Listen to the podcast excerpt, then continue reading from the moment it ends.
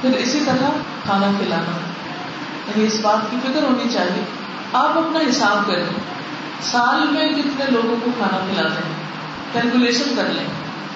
آپ کے ساتھ کتنے لوگ کھانے میں شریک ہوتے ہیں؟ ہر مہینے کتنے لوگوں کو کھانا کھلاتے ہیں؟ ہر ہفتے کتنے لوگوں کو کھلاتے ہیں؟ ہر روز آپ کے کھانے میں پہنچے بعض لوگ تو اتنے وکیل ہوتے ہیں کہ اپنے سروٹ سے کام کروا لیتے ہیں، لیکن ان کو کھانا نہیں دیتے۔ ہاں گھر میں بچا ہو پھر بھی نہیں دیتے۔ یا ان کو دینے میں بہت ہی بخل سے کام لیتے تو اس صورت میں انسان کو یا تو ان کا راشن لگا دینا چاہیے۔ ٹھیک ہے، آپ نہیں ان کے لیے پکا سکتے، نہیں ان کے لیے اہتمام کر سکتے، نہیں ذمہ داری لے سکتے، کبھی آپ گھر میں ہیں، کبھی نہیں ہیں۔ یا ان کے پکانے کا کوئی انتظام کر دینا چاہیے۔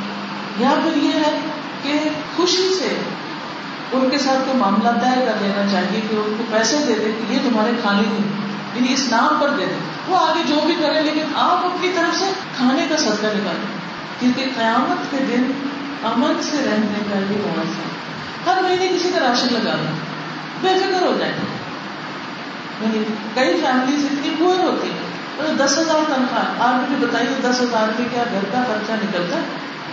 کیا صرف کھا بھی سکتے ہیں؟ اور کہاں یہ کہ انسان نے اگر کرایہ بھی دینا ہو اور بجلی کا بل بھی دینا اور بچوں کو اسکول بھی پڑھانا ہو، تو بتائیے ان کا گزارا کیسے ہو سکتا ہے؟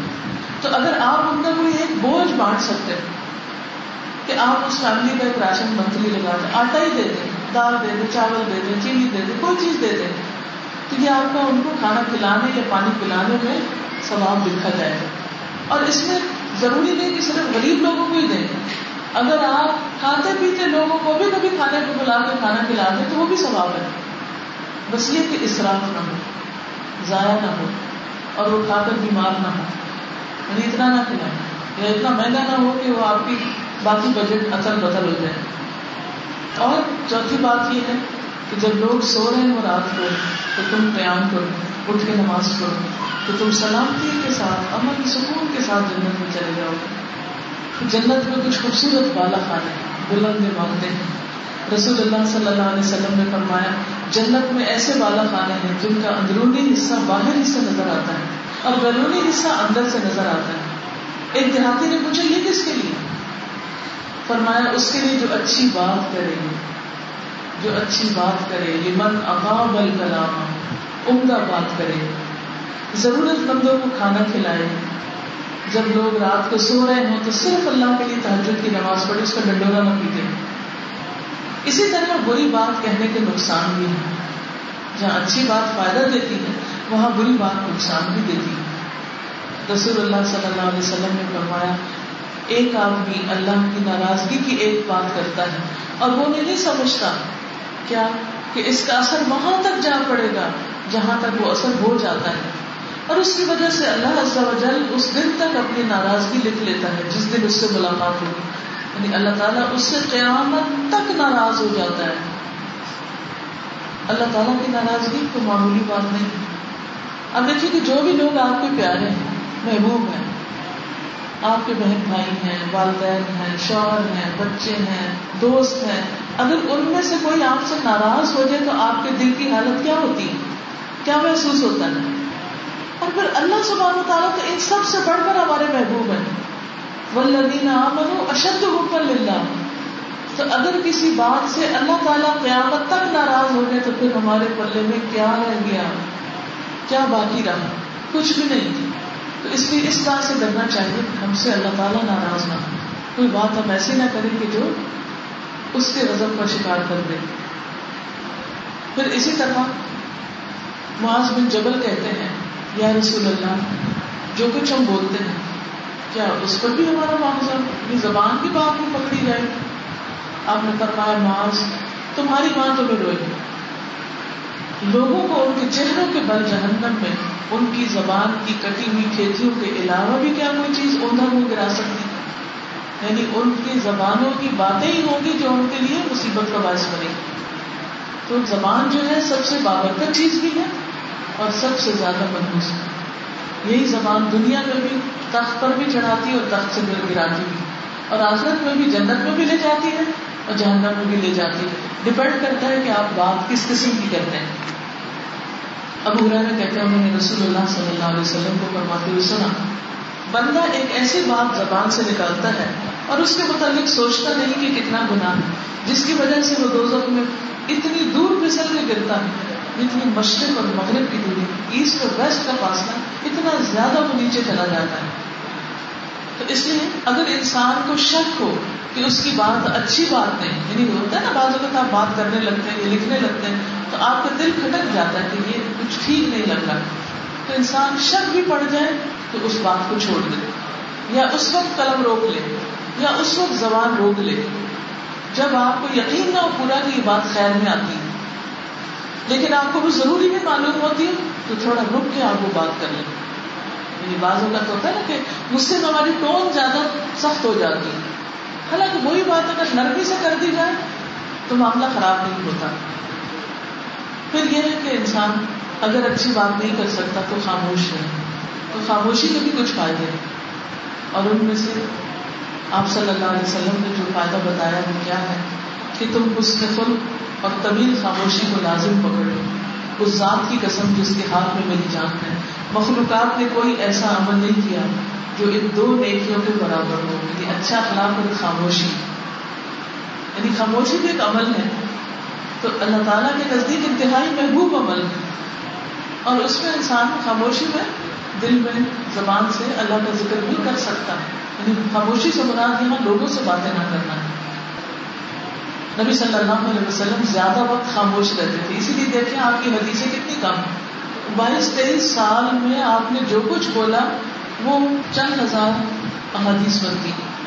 اگر ہمارے عمال نامے لکھے جانے لگے کتابوں کی کتابیں بن جائیں۔ تو آپ نے جو کچھ بولا، صحابہ نے یا اس کو لکھ لیا، یہ زبانی یاد کر لیا اور پھر اس کو آگے روایت کیا۔ اگر آپ بھی ہماری طرح بہت لمبی باتیں کرتے، تو پھر دین ہمارے لیے کتنا مشکل ہو جاتا۔ ہے نبی صلی اللہ علیہ وسلم زیادہ وقت خاموش رہتے کم ہنستے تھے یعنی ٹھنڈے نہیں مارتے تھے۔ البتہ آپ کی موجودگی میں صحابہ اشعار بھی کہہ دیتے، شعر بھی سنا دیتے اور اپنے معاملات کا ذکر کر کے ہنستے بھی تھے۔ اور نبی صلی اللہ علیہ وسلم کبھی کبھی ساتھ مسکرانا شروع کر دیتے۔ یعنی ہر وقت ان کے ساتھ نہیں ہنستے تھے۔ یا ہنسی کے دورے نہیں وہاں پڑا کرتے تھے۔ انسان کو ہنسی آتی ہے لیکن اس کو ہاتھ میں رکھے، اسے کنٹرول کرے۔ ایسی بے بات ہنسی نہ ہو کہ جس میں دوسرے کے سبجیکٹ شاید ان کا مذاق بنایا جا رہا ہے بعض اوقات گھر میں دو لوگ اتنا زور زور سے ہنسنا شروع کر دیتے ہیں کہ باقی لوگ ان سے کیور فیل کرتے ہیں۔ یا ان کا دل چھوٹا ہو رہا ہوتا ہے تو اس سے بھی پرہیز کرنا چاہیں۔ پھر اسی طرح رسول اللہ صلی اللہ علیہ وسلم نے فرمایا، جو خاموش رہا وہ نجات پا گیا۔ آپ نے فرمایا، جب تک تم خاموش رہو گے، سلامت رہو گے۔ پھر جب تم نے بولا کہ یا تمہارے حق میں لکھا جائے گا یا تمہارے خلاف لکھا جائے گا۔ پھر اسی طرح یہ ہے کہ خاموشی جو ہے وہ انسانوں کے ایب ڈھانپنے والی ہے۔ فرمایا، جس نے اپنے غصے پہ قابو پا لیا کنٹرول کر لیا، کیونکہ وہ تھوڑی دیر کا ابال ہوتا ہے۔ اللہ اس سے اپنا عذاب روک لیتا ہے۔ سوچ یہ چھوٹی بات ہے۔ جو غصے پہ قابو پا جائے گا، اللہ اس سے اپنا عذاب روک لے گا۔ کیا مطلب اس کا؟ یعنی اس پر کوئی مصیبت آنے والی تھی، کوئی تکلیف آنے والی تھی، اللہ کی کوئی ناراضگی اس پر لازم ہونے والی تھی، تو اس نے کیا کیا؟ اپنی زبان کو روک لیا غصے کو کنٹرول کر لیا، تو وہ عذاب اسے ٹل جائے گا۔ اور بعض اوقات انسان جب کسی بات پر اس کو غصہ آتا ہے اور وہ سمجھتا ہے کہ اب اس کا غصہ کرنا بالکل برحق ہے، بجا ہے اور وہ غصہ کر لیتا ہے تو آپ دیکھیں گے کہ اس کے پھر اثرات کہاں تک جاتے ہیں۔ کہاں تک جاتے ہیں؟ بعض اوقات انسان ایک غلط بولی ہوئی بات کی وجہ سے دور تک مصیبتوں میں مبتلا ہو جاتا ہے۔ کیونکہ ایک بری بات جو ہوتی ہے نا، وہ ایک پتھر کی طرح ہوتی ہے جو ہم کسی کو مار دیتے ہیں۔ اب یہ بتائیے کہ جب آپ کو پتھر پڑتا ہے تو کیا آپ پھر چپ بیٹھتے جس کو وہ پتھر لگے وہ کیا کرے گا؟ اس کا ریئیکشن کیا ہوگا؟ وہ جواباً پتھر مارے گا۔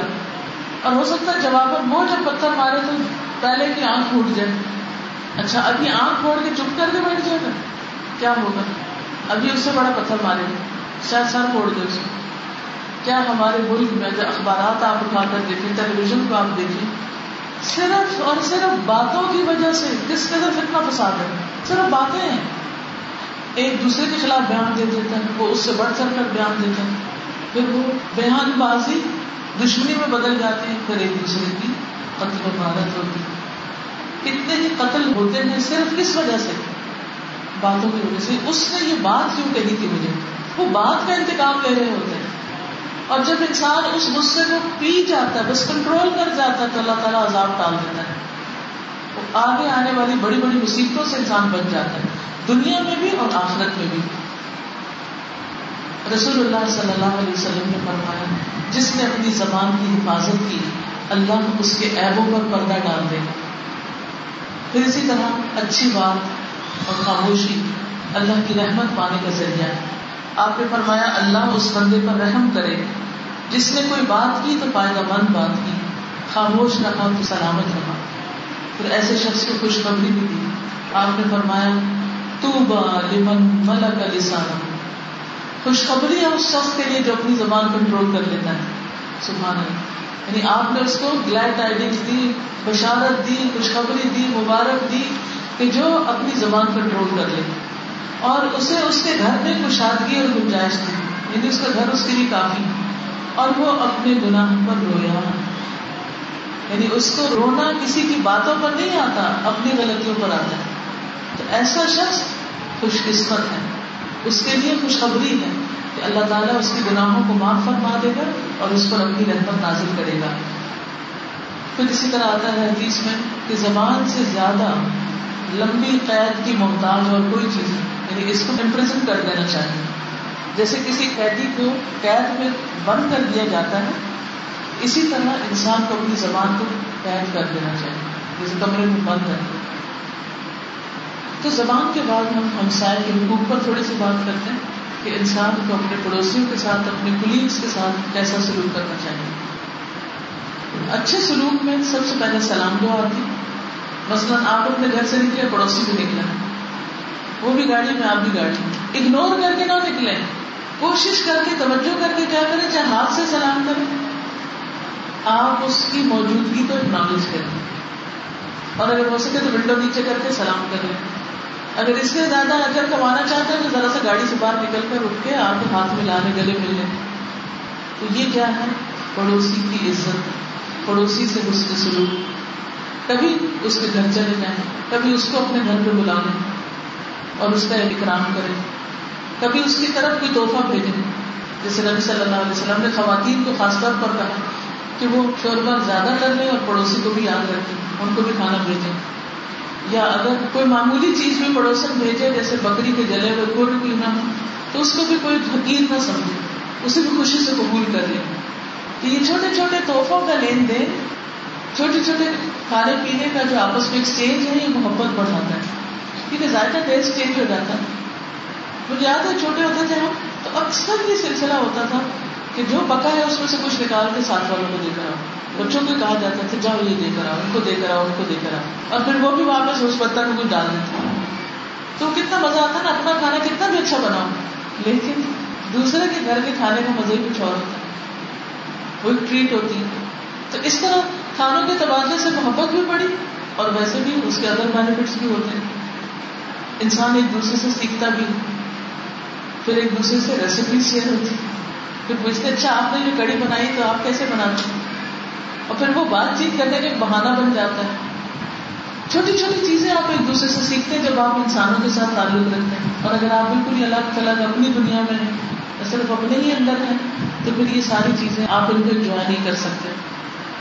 پھر اسی طرح قرآن مجید میں بھی خاص طور پر ہم سارے کا خیال رکھنے کا حکم دیا گیا ہے۔ سورت النساء آیت نمبر 36 میں اللہ تعالیٰ فرماتے ہیں وعبد اللہ اور اللہ کی عبادت کرو۔ ولا تشرکو به شیئا اور اس کے ساتھ کسی کو شریک نہ ٹھہراؤ۔ وبالوالدین احسانا والدین سے اچھا سلوک کرو۔ ولیتاما اور یتیموں سے۔ والمساکین اور مسکینوں سے۔ والجار ذی القربى رشتہ دار پڑوسی سے۔ والجار الجنبی ہمسائے پڑوسی۔ یعنی اجنبی پڑوسی۔ اجنبی ہمسایہ وہ صاحب بل اور پہلو کا ساتھی، جیسے آپ لوگ ساتھ ایک دوسرے میں بیٹھے ہو ان پہلو کے ساتھی، ان کے ساتھ بھی اچھا سلوک کرو۔ جب آپ کہیں بیٹھو تو ان کو بھی جگہ دو، ان کے بھی سکون کا خیال رکھو۔ یہ نہیں کہ انسان صرف اپنا کام کرتا چلا جائے یا جسے آپ کہیں سفر کرتے ہیں، تو سفر میں جو لوگ آپ کے ساتھ بس پہ بیٹھے ہیں، ٹرین پہ بیٹھے ہیں، یا جہاز پہ بیٹھے ہیں، تو ان کا خیال رکھنا، اگر آپ کچھ کھا رہے ہیں تو ان کو آفر کر دینا اپنی سمٹ کر بیٹھنا۔ یہ نہیں کہ اپنی سیٹ سے بڑھ کر آدھی ان کی سیٹ بھی لے لینا یا ان کو کسی بھی طرح کی اذیت یا تکلیف دینا، تو ان چیزوں سے بچنا چاہیے یا ان کا پلو اٹھا کے اپنے دو بنا لینا، تو اس چیز کو اسمارٹنیس نہیں کرے گی یہ ہمسائیگی کے حق کے خلاف بات ہوگی۔ اور مسافر کے ساتھ، اور ان کے ساتھ بھی جن کے مالک تمہارے دائیں ہاتھ بڑے ہیں، یقیناً اللہ ایسے شخص سے محبت نہیں کرتا جو اکڑنے والا اور شیری مارنے والا جو بڑی بڑی بڑھی ہوئی باتیں کرے اور اپنے آپ کو بڑا اچھا انسان ثابت کرے، اللہ تعالیٰ کو ایسے لوگ پسند نہیں۔ تو اس سے کیا پتا چلتا ہے کہ پڑوسیوں کے ساتھ اچھے سلوک کا حکم اللہ تعالیٰ نے خود اپنی کتاب میں دیا ہے۔ اسی طرح اللہ کا پڑوسی بننا۔ رسول اللہ صلی اللہ علیہ وسلم نے فرمایا، اللہ تعالیٰ قیامت کے دن اعلان کریں گے کہ میرے پڑوسی کہاں ہیں؟ میرے پڑوسی کہاں ہیں؟ فرشتے پوچھیں گے، اے ہمارے رب کسے زیب دیتا ہے کہ وہ تیرے پڑوس میں آئے؟ اللہ تعالیٰ فرمائے گا، مساجد کو آباد کرنے والے، مساجد کو آباد کرنے والے کہاں ہیں؟ وہ تو میرے پڑوسی ہیں۔ یعنی قیامت کے دن اللہ تعالیٰ ان کے ساتھ خاص محبت کرے۔ اب مسجد کو آباد کرنا کیا ہے؟ کہ آپ کسی مسجد میں جاتے ہیں، دیکھتے ہیں کہ لائٹس نہیں ہے پنکھا نہیں ہے بجلی کا بل نہیں دیا جا رہا ہے، یا وہاں رمضان آ رہا ہے جنریٹر نہیں ہے، تراویاں لوگ نہیں سن پائیں گے، یا اور اسی طرح کارپیٹ پھٹا ہوا ہے، یہ گندا ہے، یہ کچھ بھی۔ تو مساجد کو آباد کرنا اور خصوصاً اپنے محلے کی مسجد کا خیال رکھنا یہ ہم پر لازم ہے۔ تو ایسے لوگوں کو اللہ تعالیٰ اپنا پڑوسی کہتا ہے۔ پھر اسی طرح رسول اللہ صلی اللہ علیہ وسلم نے فرمایا، یہ بات انسان کی سعادت مندی کی علامت ہے کہ اسے نیک ہمسایا آرام دہ سواری اور کشادہ مکان میسر ہو۔ یعنی یہ خوش قسمتی کی علامت ہے کہ انسان کے پاس سواری بھی اچھی ہو، گھر بھی کھلا ہو اور اس کے ہمسائے بھی اچھے ہوں۔ پھر اسی طرح آپ نے فرمایا، چار چیزیں خوش بختی کی علامت ہیں۔ نیک بیوی، کھلا گھر، نیک ہمسایا اچھی سواری۔ اور چار چیزیں بدبختی کی علامت ہیں۔ بری بیوی، تنگ گھر، برا ہمسایا اور بری سواری۔ پھر اسی طرح یہ کہ جبریل علیہ السلام، نبی صلی اللہ علیہ وسلم کو اتنی تاکید کرتے رہے اچھے ہمسائے کی حق ادا کرنے کی کہ آپ نے سمجھا کہ شاید وہ ان کو ہماری وراثت میں بھی حصہ دار بنا دیں گے یعنی رشتے داروں کے برابر ان کا مقام ہو جائے۔ تو اس لیے اس چیز کا بھی خیال رکھنا چاہیے اس پر بھی توجہ رکھنی چاہیے۔ پھر اسی طرح عبداللہ بن عمر سے روایت ہے کہ رسول اللہ صلی اللہ علیہ وسلم نے فرمایا، اللہ کے نزدیک بہتر ساتھی وہ ہے جو اپنے ساتھی کے لیے بہتر ہے اور بہتر پڑوسی وہ ہے جو اپنے پڑوسی کے لیے بہتر ہے تو ہمسائے میں سے دوسرا ہمسایہ کون ہے جو ہمارے ساتھی ہیں، دوست ہیں فرینڈس وہ بھی ایک طرح سے ہمسائے میں آتے ہیں، کیونکہ ہم زندگی کا ایک وقت ان کے ساتھ بھی گزارتے ہیں۔ تو اچھا دوست جو ہے یا اچھا کلیگ جو ہے یا اچھا ساتھی جو ہے، جن کے ساتھ مل کر آپ کوئی کام کرتے ہیں آپ میں سے کتنے لوگ گھر کے علاوہ کہیں باہر کام کرتے ہیں اسکول میں کسی انسٹیٹیوشن میں، کہیں؟ جی کافی لوگ ماشاء اللہ گھروں سے باہر بھی کام کرتے ہیں، کسی آفس میں جاب کرتے ہیں، کسی اسکول میں پڑھاتے ہیں، کسی بینک میں کام کرتے ہیں، کہیں پر بھی آپ کام کرتے ہیں، تو اس میں کیا ہے کہ جو اور لوگ آپ کے ساتھ کام کرتے ہیں، یا آپ اسٹوڈینٹ ہیں اور اسکول کالج پڑھنے کے لیے جاتے ہیں، تو آپ کے ساتھ اور جو اسٹوڈینٹس ہیں، وہ سب آپ کے ہمسائے ہیں۔ کیونکہ آپ دن کا ایک بڑا حصہ ان کے ساتھ گزارتے ہیں۔ وہ کیا ہے؟ ہمسائے ایک تو ہمسایہ وہ ہوتا ہے جس کا گھر ہمارے ساتھ ہو، اور دوسرا ہمسایہ وہ ہے جو پہلو کا ساتھی ہے۔ پہلو کا ساتھی۔ یعنی جن کے ساتھ مل کے ہم کام کرتے ہیں، ساتھ اٹھتے بیٹھتے ہیں جوائنٹ وینچرس کرتے ہیں۔ ان کے ساتھ اچھا سلوک کرنا۔ تو نبی صلی اللہ علیہ وسلم نے فرمایا، اللہ کے نزدیک بہتر ساتھی وہ ہے۔ جو اپنے ساتھی کے لیے بہتر ہے۔ اور بہتر پڑوسی وہ ہے جو اپنے پڑوسی کے لیے بہتر ہے۔ عبداللہ بن مسعود کہتے ہیں کہ آپ نے رسول اللہ صلی اللہ علیہ وسلم سے پوچھا، مجھے کیسے معلوم ہوگا کہ میں اچھائی کر رہا ہوں یا برائی کر رہا ہوں؟ مجھے کیسے پتا چلے گا کہ میں اچھا ہوں یا برا ہوں؟ تو نبی صلی اللہ علیہ وسلم نے فرمایا، جب تمہارے ہمسائے کہیں کہ تم نے اچھا کام کیا، تو تم اچھے اور جب وہ کہیں تم نے برا کیا، تو تم نے برا نہیں کیا۔ تو گویا انسان اپنی ویلو اپنی قدر و قیمت، اپنے ساتھیوں کی نظر میں دیکھے کہ وہ آپ کے بارے میں کیا امیج رکھتے ہیں۔ مثلاً آپ کسی اسکول میں پڑھاتے ہیں، تو سوچیے آپ کے جو شاگرد ہیں، وہ آپ کو کیسی ٹیچر سمجھتے ہیں؟ ہم سب کو معلوم ہے نا کہ ہم بھی اپنے ٹیچرس کے بارے میں کیسے کیسے گھر آ کے تبصرے کرتے رہے جب ہم پڑھتے تھے اسکول کالج میں ہماری یہ ٹیچر بہت اچھی ہے ہماری یہ ٹیچر سخت ہے یہ ٹیچر ایسے ہیں، یہ ایسے ہیں، یہ ایسے بولتی ایسے بیٹھتی ایسے کھاتی۔ ایک ایک چیز ان کی آپ کے گھر میں ضرور ڈسکس کرتے تھے بعض اگر لمبی تنگ آ جاتی کیونکہ اب اسکول سے آ کر بھی تم لوگ اسکول میں ہم بہنیں آپس میں یہ بھی شیئر کرتی تھی ہماری کلاس میں اس نام کی لڑکی ہے بتاؤ تمہاری کلاس میں اس نام کی لڑکی ہے؟ اچھا ہماری میں تو یہ ہے، تمہارے میں یہ ہے مقابلہ بازی چل رہی ہوتی۔ ہماری اتنی ٹیچر آتے ہیں، تمہارے کتنے ٹیچر آتے ہیں ہماری ٹیچر نے ایسے کپڑے پہنے ہوئے تمہاری ٹیچر نے کیا پہنا ہوا ہماری ٹیچر اس طرح بولتی پھر اٹھ کے کھڑے ہو جاتے پھر چال چل کے دکھاتے ہماری ہاں، ٹیچر ایسے چال چلتی تو اتنا زیادہ امپیکٹ ہوتا ہے بچوں پر ٹیچر کا کہ وہ بچپن میں کیا بڑے ہو کر بھی نہیں بھولتے۔ تو اگر آپ کسی وجہ سے ٹیچر ہیں، کہیں پڑھاتی ہیں، تو آپ ضرور دیکھیے کہ بچوں پر آپ کا امیج کیا ہے۔ یہ تو نہیں، آپ ان کے سر پہ ایسے سوال ہیں کہ ڈانٹ ڈانٹ ڈانٹ کے آپ ان کو ایک چھوٹا سا بھی کانسیپٹ سمجھانا ہو تو آپ صرف ڈانٹ ہی گئے ان کو اور انہیں ٹائم بھی نہ دے کہ وہ کچھ سیکھ سکیں۔ بعض بچے جو ہیں ان پر ترس آتا ہے کیونکہ ان کی مائیں ان کے ساتھ بہت زیادتی کرتی ڈانٹ بٹھا وہ کام کھینچنا انگلیاں مروڑنا، دھکے دینا، بال نوچنا یعنی معمولی سی چیز ہے۔ ان سب چیزوں کے بارے میں بھی حساب ہوگا، اللہ تعالیٰ سے پوچھو۔ اسی لیے کچھ بچے اپنے دل میں ہر وقت ماں باپ کے خلاف نفرت رکھتے ہیں اور وہ سوچتے ہیں کہ جب موقع ملا گھر سے بھاگ جائیں اور کتنے یانگ بچے گھروں سے بھاگ بھی جاتے ہیں اور باہر نکل کے اس سے بڑی مصیبتیں پڑتی ہیں۔ اور کتنے ایسے نکلے ہوئے بچے اخواہ ہو جاتے ہیں کہ دوسروں کے ہاتھوں میں ساری زندگی کے لیے بک جاتے ہیں۔ تو اس لیے ساتھیوں میں اپنا امیج بہتر بنائے یہ نہیں پریٹینڈ کرتے، حقیقت میں اچھے ہو جائے تو امیج خود ہی اچھا ہو جائے۔ اگر آپ کسی آفس میں مل کے کام کرتے ہیں، تین چار لوگ اکٹھے کام کرتے ہیں، تو اس میں آپ دیکھیے کہ آپ کے تعلقات کیسے ہیں۔ آپ کے پاس بہت جسٹیفیکیشن ہو سکتی ہے کہ دوسرا اچھا نہیں، اس لیے میں اچھی نہیں۔ نہیں، آپ آغاز کر دیں، آپ شروع کر دیں، آپ اچھے بن جائیں۔ اور ساتھی کا احترام کریں۔ احترام واجب ہے، اکرام واجب کیونکہ فل یکرم کا لفظ آیا ہے کہ عزت کریں اس کی۔ اور اگر آپ برابر سے منہ توڑ جواب دیتے جا رہے ہیں، ایک دوسرے کو تانے دے رہے ہیں، ایک دوسرے کے اوپر الزام تراشی کر رہے ہیں، تو آپ فل یکرم جا رہے نہیں کر رہے۔ بڑی سے بڑی بات بھی کہنی تو اسے حوصلے تحمل سے کہہ دیجیے بڑی محفل میں دوسرے کو بدنام نہ کیجیے دوسرے کے ساتھ جاتی نہ کیجیے تو اس لیے اللہ کے ہاں یہ ساری گواہیاں آپ کی لکھی جا رہی ہیں۔ اور بندے بھی آپ کے حق میں یا آپ کے خلاف گواہ ہوں گے کہ آپ کیسے ساتھی ہیں۔ کیسے بیچ میٹ ہیں، کیسے روم میٹ ہیں، کیسے کلاس میٹ ہیں؟ یہ سب چیزیں آپ کے حق میں، آپ کے خلاف لکھا جا رہا ہے۔ پھر اسی طرح آپ نے فرمایا کہ بہتر پڑوسی وہ ہیں جو اپنے پڑوسی کے حق میں بہتر ہیں۔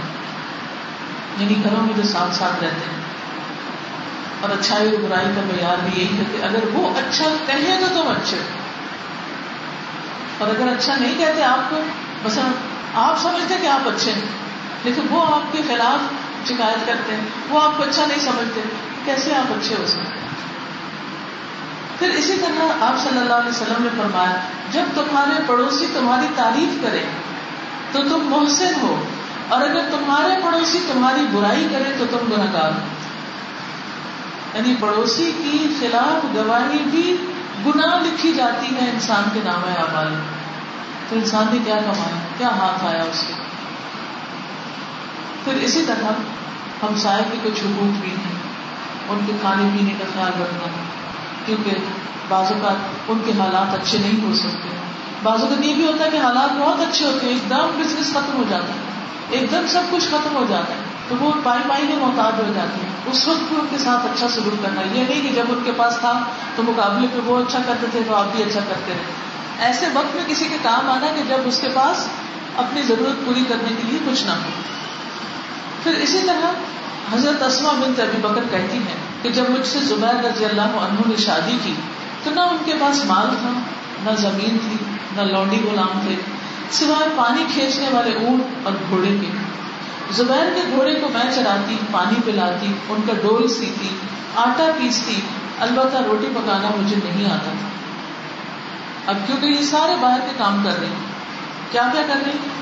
گھوڑے کو چراتی ہیں۔ پانی پلاتی گھوڑے کو۔ کبھی آپ گھوڑے کو پانی پیتے ہوئے دیکھیں کتنا پانی کو پی جاتا ہے۔ اور اگر کہیں سے نکال کے بالٹی میں ڈال کے اس کے آگے رکھنا تو کتنا مشقت کا کام ہے۔ پائپ سسٹم تو اس زمانے میں نہیں تھی یا کنویں سے پانی نکالتے تھے یا پھر نہریں ہوتی تھی تو عرب میں کون سی نہریں تھی کنویں وغیرہ سے لوگ پانی نکالتے تھے۔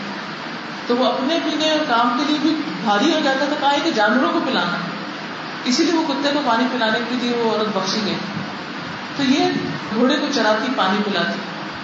اور جب پانی پلانے والے ڈول پھٹ جاتا تو سیتی بھی خود چمڑے والا۔ اس کی بھی سلائی کپڑا سینا بھی نہیں آتا ہم لوگوں کو۔ کہاں کہ چمڑا سینا ہے؟ اور آٹا پیستی چکی پیستی پھر گھر آ کے۔ اور کہتی روٹی پکانی نہیں آتی تھی۔ بعض اوقات ایسا ہوتا ہے کہ باہر کے کام اتنے ہو جاتے ہیں کہ گھر کے کاموں میں انسان اتنا ماہر نہیں ہو سکتا۔ کہتے ہیں کہ میری روٹی انصاری پڑوس میں پکا دیتی تھی، وہ بڑی نیک عورتیں تھیں۔ اب یہاں جو وہ کہہ رہی ہیں نا، میری ہمسائیاں بڑی نیک عورتیں تھیں۔ کیا ہمارے ہمسائے بھی کہتے ہیں، ہماری پڑوسن بڑی نیک عورت ہے مشکل وقت میں فوراً کام آتی ہے ہم تو بالکل رشتے داروں کی طرح رہتے ہیں۔ تو یہ ایک معیار دے دیا گیا کہ صحابیات نے کیسی زندگی گزاری۔ پھر اسی طرح ضرورت پڑنے پہ دروازہ بند نہ کرنا۔ کیونکہ بازو کا یہ ہوتا ہے کہ انسان کوئی بیچوں سے دروازہ نکلتا ہو یا ویسے اور بند کرنے کی ضرورت نہ ہو، تو صرف اس لیے کہ ہم سایہ کا بچہ نہ آئے یا ہم سایہ نہ آ جائے تو اس کے لیے ہر وقت اپنے گھر کو بند کر کے رکھنا۔ آپ نے فرمایا، کتنے ہی پڑوسی اپنے پڑوسی سے لٹکے ہوں گے قیامت کے دن؟ پڑوسی کہے گا، اے میرے رب اس سے پوچھ، اس نے میرے لیے اپنا دروازہ کیوں بند کیا؟ جب مجھے اس کی ضرورت تھی، اس نے اپنا گھر بند کیوں کر لیا اور اپنی زائد اور ضرورت چیز مجھ سے کیوں روکی بازو کہتے ہوتا ہے نا، پانی ایک طرح جگہ پر ہوتا ہے۔ یعنی ہر جگہ کو اپنی طرح آئیڈیل نہ سمجھے کہ سب بنگلوں میں رہنے والے لوگ بڑی بڑی مشکل حالات میں، گاؤں وغیرہ میں، دیہاتوں میں، جنگلوں میں کہاں کہاں اکٹھے رہتے ہیں۔ تو اس وقت بہت سے ریسورسز شیئر کرنے پڑتے ہیں۔ تو اگر کوئی شخص اپنے ریسورسز شیئر نہیں کرتا، تو وہ بھی قیامت کے دن جا کے اللہ تعالیٰ سے شکایت کرے گا، کیونکہ اس کے پاس کوئی اور راستہ ہے نہیں۔ پھر اسی طرح نبی صلی اللہ علیہ وسلم نے فرمایا، گھر کا ہمسایا ہمسائے کے گھر یا زمین کا زیادہ حقدار ہے۔ یعنی اگر ایک گھر میں دو فیملیز رہتی ہیں، جیسے جوائنٹ فیملی سسٹم ہوتا ہے، یا پھر ساتھ ساتھ رہ رہے ہیں، اور آپ اس گھر کو بیچنا چاہتے ہیں، تو جو اندر رہ رہے ہیں، ان کو بیچ دیں یہ نہیں کہ باہر سے لوگ بلا کے ان کو بیچے تو جو گھر کا ہم سایہ گھر کا، گھر کے اندر آپ کے ساتھ رہ رہے ہیں۔ بازو کا ایسا تھا کہ گھر میں دو بیٹوں کی شادی، دونوں بھائی اکٹھے رہ رہے ہیں، پھر کچھ عرصے کے بعد ایک الگ ہو رہا ہے۔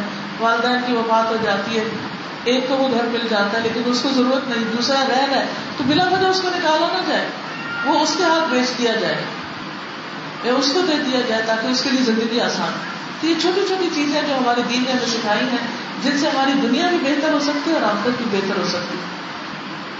اسی طرح یہ ہے، نبی صلی اللہ علیہ وسلم نے فرمایا، ہم سایہ ہم سایہ پر شفا کا زیادہ حقدار ہے اگر وہ موجود نہ ہو تو اس کا انتظار کیا جائے، بشرطے کہ ان کا راستہ ایک ہو۔ یعنی اگر کوئی گھر بیچنا چاہتا تو پہلے اپنے ہمسایہ کو بتایا کہ میں گھر بیچ رہا ہوں تمہیں تو نہیں چاہیے، کیونکہ اس طرح وہ اپنا گھر توڑ کے کھلا کر لے گا اگر اس کو یہ گھر مل جائے۔ پھر اسی طرح پڑوسی کو اذیت نہیں دینی چاہیے، تکلیف نہیں دینی چاہیے۔ آپ صلی اللہ علیہ وسلم نے فرمایا، جو شخص اللہ اور قیامت کے دن پر ایمان رکھتا ہے، وہ اپنے پڑوسی کو تکلیف نہ پہنچائے۔ یعنی جیسے دیواروں پہ پیٹ ٹھوک کے دوپہر کے وقت جب وہ سو رہے ہوں یا رات کو اونچا میوزک لگا کے یا ایسے شور ہنگامہ کر کے یا ایسی کسی بھی چیز سے جس سے ہمسائے ڈسٹرب ہوں۔ اب بعض اوقات یہاں میں نے دیکھا کراچی میں کہ رات کی محفلیں ہوتی ہیں، اتنا لاؤڈ میوزک ان کے اندر ہوتا ہے کہ پورا محلہ اس سے متاثر ہوتا ہے۔ امتحان دینے والے بچے پڑھائی نہیں کر سکتے، بیمار سو نہیں سکتے، جنہوں نے صبح کام پہ جانا ہے وہ آرام نہیں کر سکتے۔ تو ان تمام چیزوں سے بھی پرہیز کرنا چاہیے۔ نبی صلی اللہ علیہ وسلم نے فرمایا، اللہ کی قسم وہ ایمان والا نہیں، وہ ایمان والا نہیں، وہ ایمان والا نہیں۔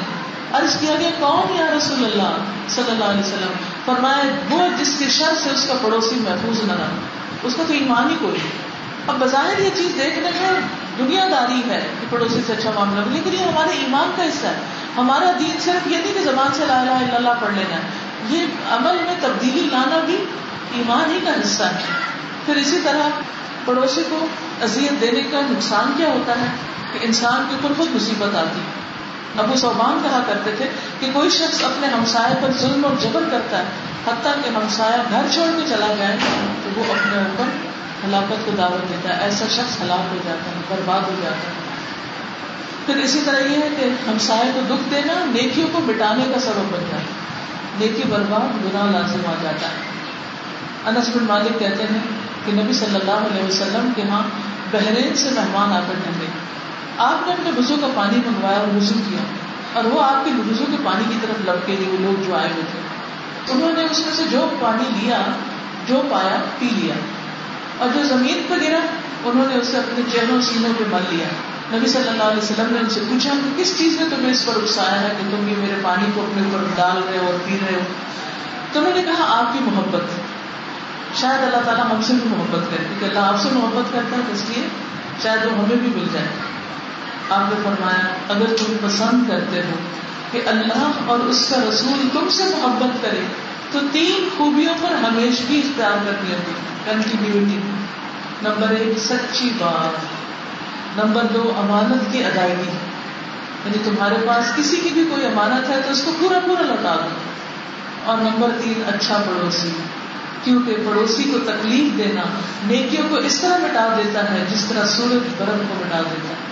یعنی برف کو بڑا سا بڑا ڈھیلا کہیں رکھ دے، دھوپ میں، تو کیا ہوگا؟ پگھل کے سارا پانی بن جائے گا، اور پانی بھی گرم ہو جائے گا۔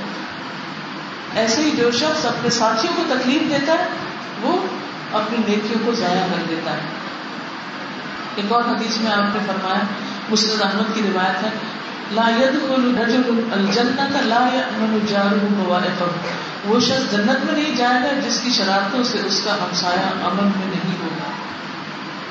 پھر اسی طرح قیامت کے دن جو لوگ آپس میں جھگڑتے ہوئے پیش ہوں گے، ان میں سب سے پہلے ہمسائے آئیں گے وہ اپنے جھگڑے لے کر آئیں گے لوگوں کے جھگڑوں میں سے۔ پھر اسی طرح آپ صلی اللہ علیہ وسلم نے دعا سکھائی ہے کہ برے پڑوسی سے نجات مانگی جائے۔ اللہ انی اعوذ بک من جار السوء فی دار المقامہ فإن جار البادیت یتحول اے اللہ، میں برے پڑوسی سے ہمیشگی کے گھر میں یعنی جو پرماننٹ ریزیڈنس ہے دنیا میں، اس میں برے پڑوسی سے پناہ مانگتا ہوں۔ کیونکہ جو مقامی رہائشی پڑوسی ہے وہ پھر الگ نہیں ہوتا۔ ہاں جو جنگل میں ہوتا ہے، وہ تھوڑی دیر کے لیے ملتا ہے اور پھر چلا جاتا ہے۔ تیسری اور آخری چیز ہے مہمان نوازی تو مہمان کی عزت کرنا۔ جتنی استطاعت ہے، تھوڑا مال ہے تو تھوڑی چیز کے ساتھ، زیادہ ہے تو زیادہ چیز کے ساتھ۔ ابراہیم علیہ السلام کی مثال قرآن مجید میں آتی ہے کہ کس طرح جب ان کے پاس فرشتے آئے تو انہوں نے ان کو مہمان سمجھ کر ذرا انتظار نہیں کیا وہ پورا بچڑا ڈھونڈ کر لے آئے۔ بچڑا بکرا نہیں ہوتا، گائے کا بچہ ہوتا ہے، وہ بکرے سے بھی بڑا ہوتا ہے۔ تو وہ پکا کر ان کے کھانے کے لیے لے آئے۔ اور پھر دیکھا کہ وہ کھا نہیں رہے۔ یہ نہیں پوچھا اچھا کیا کھائیں گے؟ کیا پیئیں گے؟ پانی پیئیں گے، چائے پیئیں گے؟ وہ کیا پانی پینا اچھا ٹھنڈا پیئیں گرم پیئیں گے اگر وہ کیا ٹھنڈا پیئیں اچھا لیمو پانی ہو یا شربت ڈالیں اور وہ کیا شربت ڈالنا کون سا والا نورس پیئیں گے سمرتن پیئیں گے پھر اس کو اتنا ضد کرے کہ وہ کہ معاف کر دو، پانی پینے یعنی مہمان سے بہت زیادہ سوال جواب نہیں کرنا اچھا یہ چاہیں گے، یہ کھائیں گے، یہ لے آئیں، یہ اٹھا لیں، یہ رکھ، اس کا کوئی سوال نہیں ہونا چاہیے۔ اس کو ایٹ ہوم فیل کروانا چاہیے۔ تو جیسے اپنے گھر میں خوش ہے ریلیکس ہے. جیسے آپ اپنے لیے چاہیں کہ آپ کے ساتھ کیا جائے. کیونکہ بعض اوقات ہم مہمان نوازی میں بھی اتنا اوور کرنے لگتے ہیں کہ دوسرا شخص پریشان ہو جاتا ہے. بہت کانشیس ہو جاتا ہے اور وہ ضرورت کی چیز بھی استعمال نہیں کر پاتا. تو رسول اللہ صلی اللہ علیہ وسلم نے فرمایا، ابراہیم پہلے شخص ہیں جنہوں نے اہتمام سے مہمان کی، مہمان نوازی کی. یعنی اتنے اہتمام کے ساتھ کی. پھر اسی طرح آپ صلی اللہ علیہ وسلم نے فرمایا کہ تم پر تمہارے مہمان کا بھی حق ہے۔ پھر اسی طرح نبی صلی اللہ علیہ وسلم کے زمانے میں جب کبھی کوئی مہمان آتے، آپ اپنے گھر میں پہلے پتا کرتے کہ ان کے کھانے کے لیے کیا ہے۔ جب نہ ہوتے تو صحابہ سے پوچھتے کہ کون اس مہمان کو آج اپنے گھر میں ٹھہرایا گا وہاں کوئی ریسٹورینٹ سے گیسٹ ہاؤس نہیں تھے کہ وہاں مہمانوں کو ٹھہرایا جائے۔ تو ایک مرتبہ اسی طرح کچھ مہمان آئے اور آپ کے گھروں میں سے کسی گھر میں کچھ بھی کھانے پڑے تھے صحابہ سے پوچھا ان کے پاس میں ایک انصاری کہنے لگے کہ میں ان کو اپنے گھر لے جاتا یہ گھر گئے تو بیوی نے کہا، بس اتنا کھانا ہے خود کھائے یا ان کو کھلائیں۔ تو انہوں نے اپنے بچوں کو بھوکا، تھپکا کے سلا دیا اور خود چراغ بجھا کے پاس بیٹھ گئے۔ اور یوں شوق ہے جیسے کھا رہے ہیں حالانکہ خود نہیں کھا رہے تھے مہمان کو کھلا رہے یہ ہے اکرام تو ان کے ہاتھ میں قرآن مجید میں آئے نازل ہوئی۔ وہی اسرون اعلیٰ انف سم ولو کا فساسا وہ میوں کا شخ نفس ہی کو لائے کہ وہ دوسروں کو اپنے نفسوں کو ترجیح دیتے ہیں، اگرچہ وہ خود فاقے میں ہوں اور جو اپنی طبیعت کے بخل سے محفوظ رکھا گیا، تو ایسے ہی لوگ فلاح پانے والے یعنی خود تکلیف اٹھا کے، بھوک کاٹ کے دوسرے کو کھلانا بہت بڑی بات ہے۔ کہ جب آپ کو خود بھی ضرورت ہو پھر آپ اپنی ضرورت چھوڑ کے دوسرے کی ضرورت پوری کریں۔ اسی طرح اگر مہمان مسلم نہ بھی ہو، نان مسلم ہو، پھر بھی اس کی عزت کرنی چاہیے۔ جیسے نبی صلی اللہ علیہ وسلم کے پاس ایک یہودی آیا تھا تو آپ صلی اللہ علیہ وسلم نے اس کو ایک بکری کا دودھ پلایا اور آفر کیا تو دوسری کا پی لیا، تیسری کا، چوتھی کا، پانچویں کا، چھٹی کا، سات بکریوں کا دودھ پی لیا حتیٰ کہ اس کا پیٹ خراب ہو گیا۔ اور وہ بستر خراب کر کے بھاگ گیا۔ لیکن بعد میں نبی صلی اللہ علیہ وسلم نے اپنے ہاتھوں سے اس کا بستر صاف کیا، جب وہ واپس آیا تو دیکھا کہ آپ کہ یہ اخلاق ہے کہ وہ اپنی کوئی چیز بھول گیا تھا پیچھے تو آپ صلی اللہ علیہ وسلم نے جو اس نے سلوک کیا، اس نے اس پہ ہنسے نہ کوئی اشارہ کیا اس کے خلاف، نہ اس کا مذاق اڑایا، نہ اس کو برا بلا کہا، تو وہ شخص اسی پر مسلمان ہو گیا۔ پھر اسی طرح آپ صلی اللہ علیہ وسلم نے فرمایا، اس شخص میں کوئی خیر نہیں جو مہمان نوازی نہیں کرتا۔ لیکن مہمان نوازی میں مطلب نہیں کہ کوئی مہینے کے لیے آ جائے تو آپ ہر وقت اس کے آگے کھڑے رہیں۔ مہمان نوازی کا مطلب کیا ہے؟ آپ نے فرمایا، ایک رات کی ضیافت ہر مسلمان کو لا دی، کیونکہ جب کوئی آ رہا ہو تو اچھا سا کھانا کھلا دے۔ جو شخص کسی کے صحت میں اترے تو ضیافت اس پر قرض ہے۔ مہمان چاہے تو وصول کر لے، چاہے تو چھوڑ دے لیکن اس سے زیادہ، ایک رات سے زیادہ جو ہے، اس میں تین دن تک مہمانی آتی، اس کے بعد باقی دن جو ہے وہ پھر وہ گھر کا فرق بن جائے گا۔ جس طرح گھر والے کھاتے پیتے ہیں، رہتے ہیں، اسی طرح وہ بھی رہے گا۔ آپ نے فرمایا، جو شخص اللہ اور آخرت پر ایمان رکھتا، اسے چاہیے کہ اپنے مہمان کی عزت کرے اور خوب خدمت، خاطر مداحت کرے۔ اور یہ ایک دن رات ہے۔ مہمانی تین دن کی ہوتی ہے۔ اس کے بعد جو بھی وہ دے گا وہ سکتا ہے۔ اور تین دن سے زیادہ کسی کو تکلیف دینا مہمان بن کر وہ جائز بھی نہیں۔ کیونکہ اس کے لیے انسان مشقت اور بوجھ نہ بن جائے۔ اس کے گھر کے کاموں میں خلل اور رکاوٹ نہ آنے لگے۔ پھر اسی طرح یہ ہے کہ ایک کا مہمان سب کا مہمان ہوتا ہے۔ یعنی اگر کسی ایک گھر میں مہمان ہے تو پورے محلے کا ایک طرح سے مہمان ہوتا ہے۔ ضروری نہیں کہ جس کے گھر میں رہ رہا ہے بس وہ اسی کا مہمان ہے۔ محمد بن زیاد کہتے ہیں کہ میں نے صنعت صحابہ کا زمانہ پایا۔ یہ لوگ ایک ہی جگہ پر اپنے اہل و عیال کی طرح زندگی بسر کرتے تھے، اکٹھے رہتے تھے۔ کبھی کبھی کسی کے پاس مہمان آ جاتے اور ان میں سے کسی ایک کی ہڈیاں چولہے پہ ہوتی۔ مہمان والا اس کو اپنے مہمان کے لیے لے جاتا، مالک اپنی ہڈیاں کو بک پاتا، تو پوچھتا، میری ہڈیاں کون لے گیا؟ تو مہمان والا کہتا کہ ہم لے گئے، کیونکہ ہمارے گھر مہمان آ گئے۔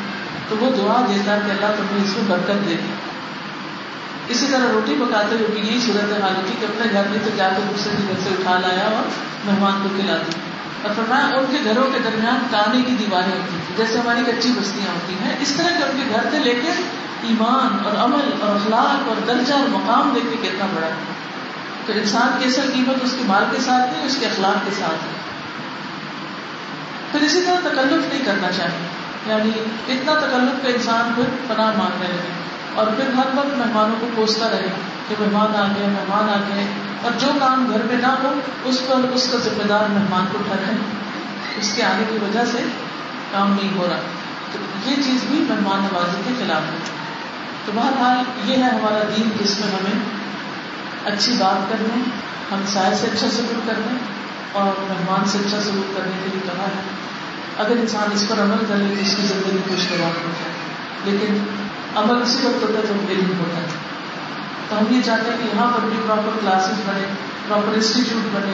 لوگ سیکھیں، مائیں سیکھیں، لڑکیاں سیکھیں، تاکہ پھر وہ آگے نسلوں کو سکھائیں اور معاشرے کے اندر ایک خوشی اور خوشحالی پیدا اللہ تعالیٰ آپ سب سے راضی ہو آپ کے وقت، جان، مال، ہر چیز میں برکت ڈالیں۔ پھر اسی طرح یہ ہے کہ اللہ تعالیٰ آپ سب کے بال بچوں کو، آپ کی آنکھوں کی ٹھنڈک بنائے اور آپ سے راضی ہو جائے واخر دعوانا الحمد للہ رب العالمین. سبحانك اللهم وبحمدك اشهد ان لا اله الا انت استغفرك واتوب اليك السلام علیکم ورحمۃ اللہ وبرکاتہ. وعلیکم السلام ورحمۃ اللہ